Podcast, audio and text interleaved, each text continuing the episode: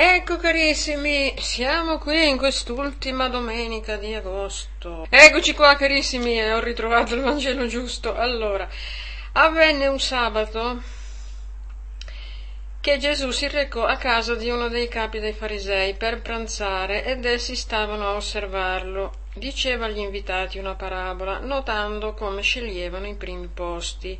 Quando sei invitato a nozze da qualcuno, non metterti al primo posto, perché non ci sia un altro invitato più degno di te e colui che ha invitato te, lui venga a dirti cedigli il posto. Allora dovrai con vergogna occupare l'ultimo posto. Invece, quando sei invitato, va a metterti all'ultimo posto, perché quando viene colui che ti ha invitato ti dica amico, vieni più avanti allora ne avrai onore davanti a tutti i commensali, perché chiunque si esalta sarà umiliato e chi si umilia sarà esaltato. Disse poi a colui che l'aveva invitato, quando offri un pranzo o una cena, non invitare i tuoi amici, né i tuoi fratelli, né i tuoi parenti, né i ricchi vicini, perché a loro volta non ti invitino anch'essi e tu abbia il contraccambio. Al contrario, quando offri un banchetto, invita poveri, storpi, zoppi, ciechi e sarai beato perché non hanno da ricambiarti. Riceverai infatti la tua ricompensa alla risurrezione dei giusti. Parola del Signore. Allora, sapete come l'ho invitato io questo commento? Come fare per arrivare ultimi e poi ve lo dirò. Ma procediamo con calma. Il Vangelo inizia avvenne un sabato. Cosa faceva Gesù di sabato? Volete saperlo? Qui si vede che ha accettato l'invito a pranzo dei farisei, ma oltre che accettare gli inviti a pranzo dei farisei, faceva anche quello che li mandava fuori dai gangheri cosa faceva di sabato? Guariva di sabato. Eh, la pericope che abbiamo letto oggi parte dall'invito a pranzo dei farisei, ma prima Gesù aveva fatto una guarigione. Apriti cielo di sabato. Proibito, proibitissimo guarire di sabato. Cosa era permesso fare in quel giorno? Era permesso star bene o morire, ma non guarire. Così quando eh, gli fanno le loro rimostranze, Gesù è obbligato a dir loro che di sabato è proibito fare il male, ma non togliere il male, ma non disfare il male. E in quell'invito a pranzo Gesù osservava come la gente sceglieva i primi posti. Già allora tutti volevano arrivare primi, ma non ultimi, eh? Come fare per arrivare ultimi? Cioè, come fare? Come fare per volere arrivare ultimi? Perché tutti vogliono arrivare primi, primi posti. Eh? C'era già uno scrittore italiano, Giovanni Papini, che diceva che la storia dell'umanità è tutta contrassegnata da un solo terrore. Quale? Quello del secondo posto. Allora, come oggi, c'è sempre questa corsa ai primi posti. Vedete come arrivare ultimi? Tutti vogliono arrivare primi. Ma io penso che sia una gran fatica questo stare dietro a tutto questo farsi avanti. Ma secondo me sarebbe molto più riposante starsene un po' indietro, tranquilli al proprio posto. Altrimenti ci viene l'esaurimento si esauriscono tutte le energie, ascoltate a, a rincorrere che cosa? A rincorrere che cosa? Una solenne bocciatura da parte del maestro. Il maestro boccia sempre questa corsa. Alla scuola di questo maestro i primi sono bocciati mentre i promossi sono gli ultimi. Come fare allora per arrivare ultimi? Ecco che arriviamo al nocciolo della questione. Allora, una prima indicazione ci viene dalla prima lettura che è bellissima. Sentite cosa dice la prima lettura. Figlio, compi le tue opere con mitezza e sarai amato più di un uomo generoso. Quanto più sei grande, tanto più fatti umile e troverai grazia davanti al Signore. Molti sono gli uomini orgogliosi e superbi, ma Dio rivela i suoi segreti ai miti, perché grande è la potenza del Signore e dagli umili egli è glorificato. Per la misera condizione del superbo non c'è rimedio, perché in lui è radicata la pianta del male. Il cuore sapiente e umile è, e un orecchio attento è gradito al Signore. Ecco, allora una prima indicazione eh, come arrivare ultimi è l'umiltà, eh? Facciamo, torniamo sempre sullo stesso discorso già della settimana scorsa, vi ho detto come si chiama la porta stretta, bisogna passare dalla porta stretta, la porta stretta è eh, l'umiltà, spero che siate ancora a dieta, vi avevo detto eh, di, che bisogna far dimagrire l'io, eh, c'è poco da fare, per passare dalla porta stretta bisogna essere snelli, smilzi e, e, quindi dobbiamo continuare la dieta a far dimagrire questo io e, e la prima lettura ci parlava chiaro della sorte toccata ai superbi agli orgogliosi eh? e, e, questo mi fa pensare che dobbiamo operare una rivoluzione copernicana nel nostro modo di pensare e dobbiamo riprendere a, a, ad annunciare il Vangelo della grazia. Cioè, prima viene la grazia e su quella dobbiamo inserire il nostro operare, perché se noi facciamo come facevano i farisei, io faccio questo, faccio quello, faccio quest'altro, eh, montano in superbia per finire, perché perché si attribuiscono a loro, al loro fare, non alla grazia, alla capacità di fare, mentre se abbiamo una capacità di fare è perché Dio, ma insomma, se apriamo un po' gli occhi, se io posso dare una buona parola, ma, ma la voce non me la sono mica data io, me l'ha data il Signore, se io posso dare una mano, ma la mano me l'ha data il Signore eh, c'è un conflitto di attribuzione, attribuiamo a noi come se il principio del bene fosse in noi, mentre invece non è in noi il principio del bene, è nel Signore. Quindi prima viene la grazia. Eh, la salvezza ce l'ha meritata Gesù Cristo duemila anni fa col suo sacrificio sulla croce quando ha pronunciato, vi dico un nome eh, ebraico, quando Gesù ha detto tutto è compiuto, il termine ebraico è Mashalem e c'è anche un bel canto, ah, vorrei farvi le due, le, le due strofe iniziali. Ma Shalem Gesù gridò e la terra in pieno giorno si oscurò.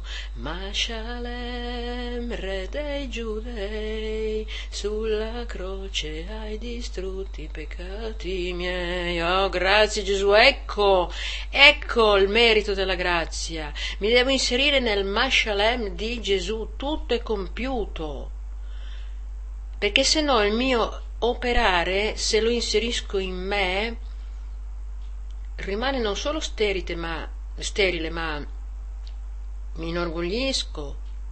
La mia fede deve inserirsi sulla sua grazia. Eh? Vi ho già detto una volta, quando chiedete una grazia, non guardate al futuro aspettando, sperando, chissà se verrà o meno, chissà se il Signore me la concede Devo guardare al Mashalem di Gesù che ha tutto meritato allora sulla croce, tutto è compiuto.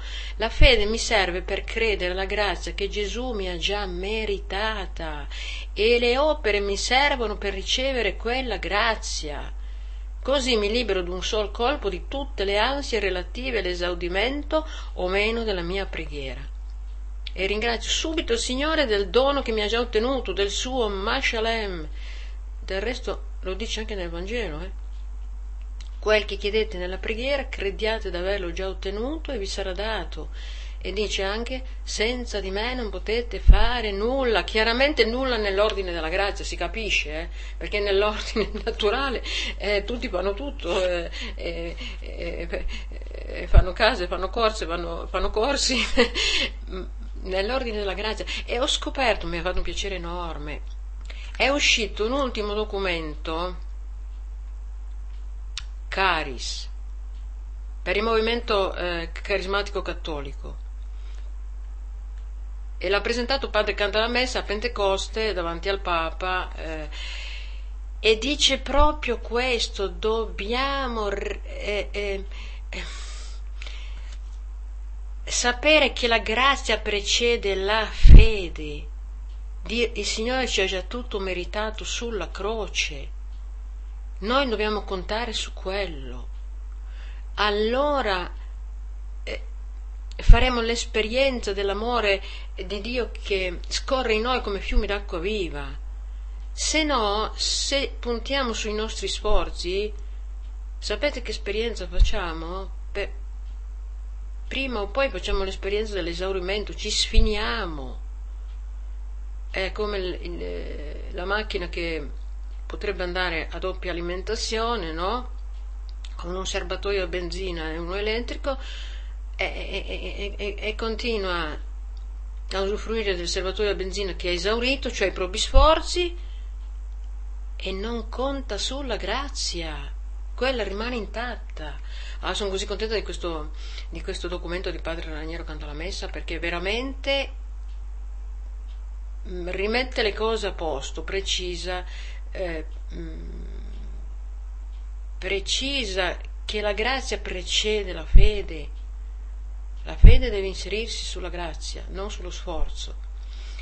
E allora adesso vediamo un po' com'è che eh, come si fa per arrivare ultimi. Allora vi racconto cosa mi era successo un anno in cattedrale, il giorno dell'Assunta, non questo, ma ero in cattedrale per la solenne messa pontificale liturgia solenne, bella, bella omelia, tutto perfetto, ma sapete chi ha fatto la predica a me? Un bimbetto di qualche mese che era in braccio a sua mamma e sono rimasta eh, galvanizzata da quello spettacolo. Io lo vedevo andare avanti e indietro con i suoi occhioni spalancati, le braccine che indicavano le statue della chiesa ed ero rapita da questo spettacolo Tornata a casa ho percepito come una domanda interiore che il Signore mi rivolgeva. Ma tu sei come quel bimbo nei miei confronti? Certo che no, Signore. E, e chiaramente il Signore si ferma mica lì, allora lo devi diventare, voglio che tu lo sia. Oh mamma, mi chiedeva di esserlo. La cosa mi spaventa un po' perché perché pensai che dopo non avrei più potuto fare ciò che volevo, ma dissi di sì. E allora sapete cosa ho capito? Mi si sono spalancati gli, gli orizzonti, ho capito che quali sono i due atteggiamenti che al Signore non piacciono per niente e che non sono atteggiamenti del bimbo.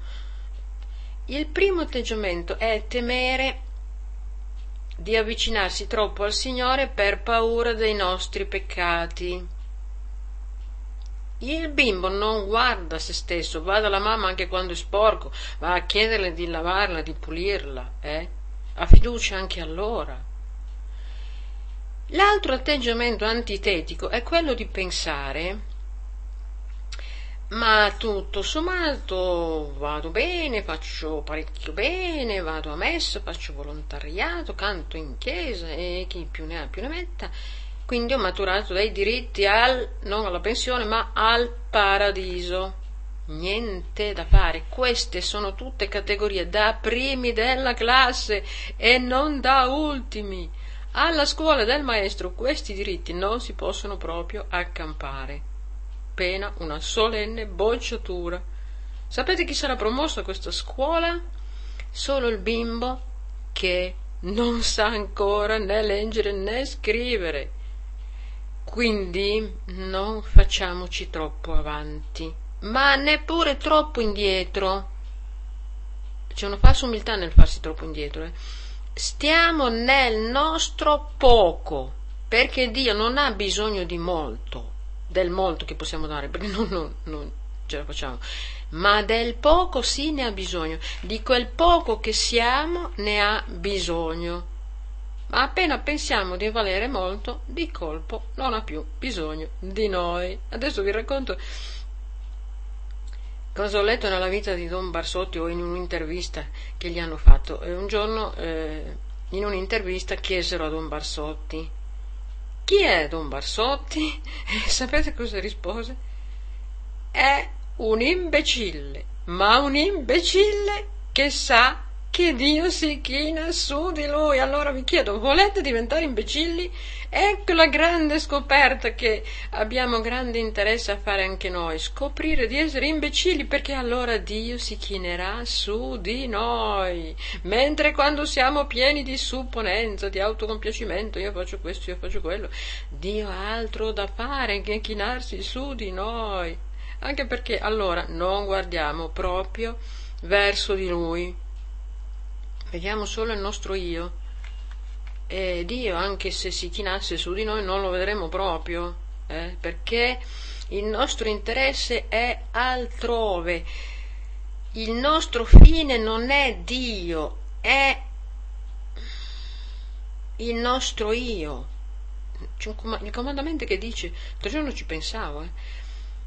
non avrai altro Dio all'infuori di me. Ma guardate che non ne siamo tanto coscienti, ma la realtà è che non ho altro Dio che all'infuori dell'io. Cioè, ci vuole tutta una vita per ridimensionare questo comandamento che abbiamo dentro di noi. Anche il bambino nasce, nasce già col senso del è mio, io, io al primo posto, mio, è, eh, perché Dio diventi il, vero Dio, non avrei altro Dio all'infuori di me, ci, ci, vuole, ci vuole, ce ne vuole, ce ne vuole, eh, ce ne vuole.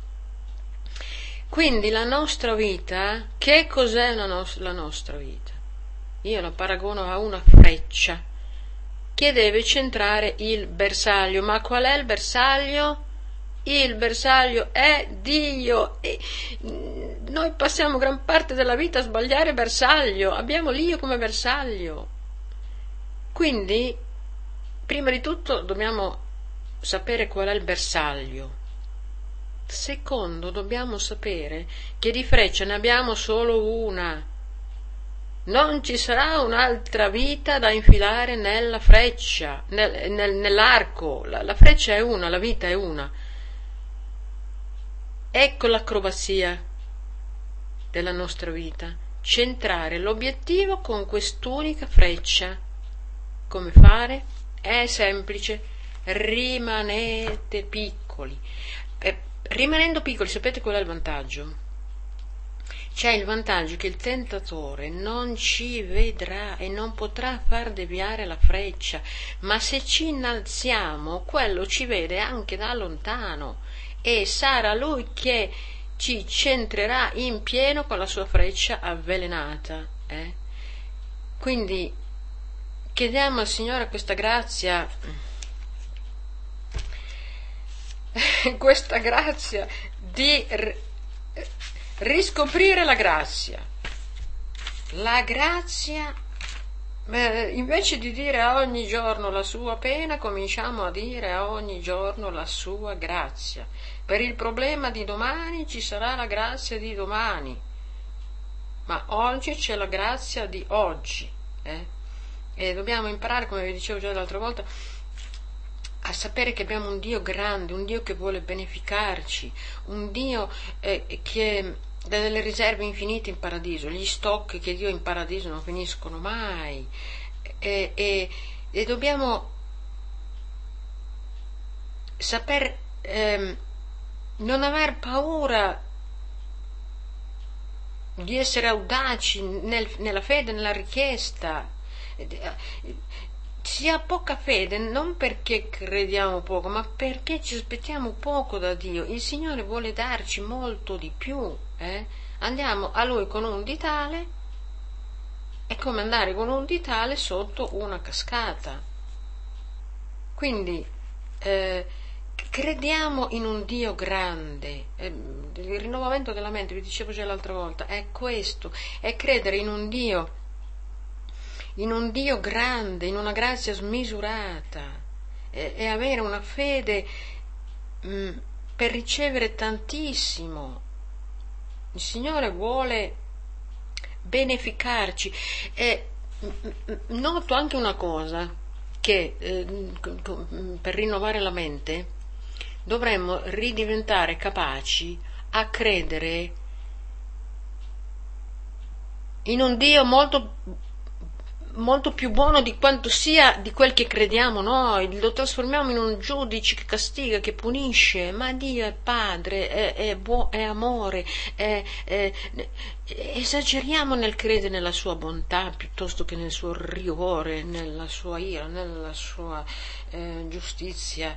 Eh, Dio è misericordia, riceveremo, riceveremo da Dio eh, in base a ciò che eh, avremo creduto di Lui, eh? faremo l'esperienza di Lui in base a ciò che crediamo di Lui, perché lo vediamo Vediamo per esempio, eh, all'inizio vi ho citato che Gesù ha fatto una guarigione prima di questa pericope, di questo Vangelo di oggi, no? Ehm, allora, e Gesù non ha mai detto a nessuno vai io ti ho guarito, va la tua fede ti, ho, ti ha guarito. Ehm, ci sono tanti ca- diversi casi nel Vangelo in cui eh, Gesù, eh, ehm, quando ha guarito un lebroso, mi sembra, viene un padre a, a chiedere la guarigione e dice al Signore, se tu puoi. Gesù, sapete cosa gli risponde? Non se tu puoi, se io, lui, ma se tu puoi credere, vedrai miracoli. Sei tu che devi poterci credere. Io posso tutto, ma se tu non puoi crederci, annulli il processo iniziato. E, e, e, guardate che il tema della guarigione c'è già nell'Antico Testamento. Sapete chi è il primo che ha guarito? addirittura Abramo ha guarito Abimelech, mi sembra proprio dalla lembra. Eh, poi vediamo, eh, vediamo eh, mi, mi, ha colpito quello che diceva padre Canta la Messa ehm, per quanto riguarda, ehm, parlando ai carismatici, no? diceva che appunto all'inizio la guarigione era molto più frequente, era estesa in tutti gli ambienti, poi pian piano è stata considerata come una cosa rara, rarissima, che la potessero fare solo i santi, eh, oppure solo se si va in un santuario, non è più stata prerogativa del popolo di Dio, mentre, mentre il Signore dice nel Vangelo a chi crede, non ci sono restrizioni. A chi crede il potere di, di, di scacciare le malattie, di scacciare...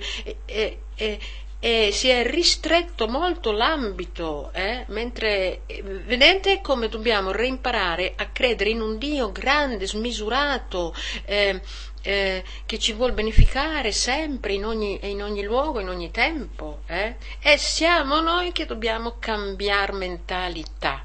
Eh? Allora eh, vi vi vi ripropongo una favoletta che dimostra appunto come bisogna cambiare mentalità. Ci sono due amiche per la pelle, una è una quaglia e l'altra è una civetta. Un giorno la quaglia vede la civetta che fa le valigie. Oh, cosa stai facendo? Ma mi abbandoni, stai andando? Ma sì, ma devo andarmene, ma qui non mi sopportano più, ma questo verso stridolo dà fastidio a tutti, io mi sento rifiutata e eh, me ne vado in un altro paese. Allora la quaglia, sentite che saggezza la quaglia, le dice ma lascia perdere, ma lascia stare, ma non risolvi niente, sai perché? Perché anche in, un, in quell'altro paese dove andrai avrai sempre lo stesso verso stridulo e prima o poi anche lì non ti sopporteranno più. Qual è l'unica soluzione? Soluzione mm, definitiva? Cambia verso guardate che abbiamo tutti un po' questa giustificazione, ma io sono fatto così, ma che io sono fatto così? Non succede niente, tu hai, tu hai la capacità di migliorare. Il Signore parla continuamente della conversione, non posso adagiarmi sul io sono fatto così. C'è un dinamismo in noi, eh, eh, c'è ehm, poi c'è lo Spirito Santo che ci illumina, che ci, eh, che ci mm, mostra mm, l'alternativa, eh? Quindi, eh, eh, poi c'è la, c'è la, preghiera, c'è il ricorso alla preghiera che ci fa vedere dove sbagliamo. Eh? Ho sempre detto che il, il, la catastrofe in cui ci troviamo, le conseguenze del peccato originale, sono, sono dovute a che cosa? Mancanza di preghiera. Se Eva invece di accettare avesse detto aspetta che, che vado a, a pregare il Signore per chiedere a lui cosa devo fare. E, e, e, se Adamo prima di prendere frutto avesse detto Eva sta, sta, sta, lì ferma un momento che vado a chiedere al Signore se lo devo prendere o no questo frutto, eh? non sarebbe successo niente. E, e, e dopo il peccato che sono cominciate le le, le, le, le, penalità, ma non solo le penalità. Sentivo l'altro giorno, e credo che sia vero, eh, un, commento, un commentatore che diceva che la, la degenerazione umana, l'invecchiamento, sono cominciate dopo il peccato. Se non avessero peccato, erano nella condizione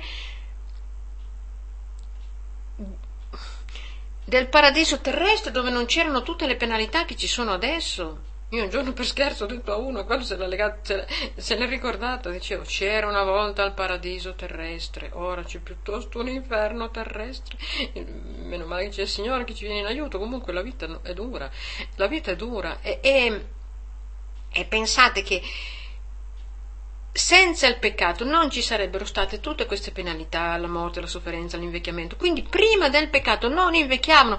Allora si dice che Adamo è morto a 930 anni. Ma da quando ha cominciato a contare gli anni? Da dopo il peccato. Ha cominciato a scorrere il tempo, ha cominciato l'invecchiamento. Abbiamo già detto eh, eh, altre volte che a livello scientifico non si spiega l'invecchiamento, gli atomi non invecchiano. Anche anche a livello biologico nel genoma, studiando il genoma, no? si vede che la parabola umana è che si sale un po' e poi comincia la parabola discendente, comincia l'invecchiamento, non dovrebbe esserci, non lo sanno spiegare. È una penalità dovuta al peccato. La chiave di lettura ce l'abbiamo noi credenti. Ma a livello, diciamo così, a livello spirituale, eh, noi sia, siamo nuove creature in Cristo, in Cristo siamo stati liberati dal peccato, Mashalem, Mashalem. Signore, eh, col suo tutto è compiuto, ci ha rifatti eh, creature nuove, noi siamo creature nuove, eravamo in Adamo, ma adesso siamo in Cristo. E quindi spiritualmente, anche se il fisico invecchia, pazienza, pazienza, eh, però spiritualmente siamo nuovi di zecca, siamo, siamo, come lui, lui ci ha meritato tutto. Eh? Ecco, allora, eh, come vitamina eh, spirituale volevo lasciarvene una, anzi ve ne lascerò forse due. Una in tema, con l'umiltà L'uomo pieno di sé, sentite, è sempre vuoto, mentre chi è vuoto di sé è pieno di Dio. Una vuota di sé era la Vergine Maria ed era piena di Dio. Eh? E poi, eh, vabbè, l'altra ve la dirò l'altra volta perché vedo che il tempo è scaduto. Allora, carissimi, ehm, se avete bisogno di... Ehm, chiarimenti, domande, informazioni, il numero è 338 75 53847, poi trovate tutto anche sul sito incaminocongesù.org e devo solo dire a, alla signora Negrini che io ho risposto alla sua mail ma mi è tornata indietro, se mi può contattare perché non ho neanche il numero di telefono. Ecco carissimi, allora buona domenica a tutti. Ehm, da parte di Vilma. Ciao a tutti.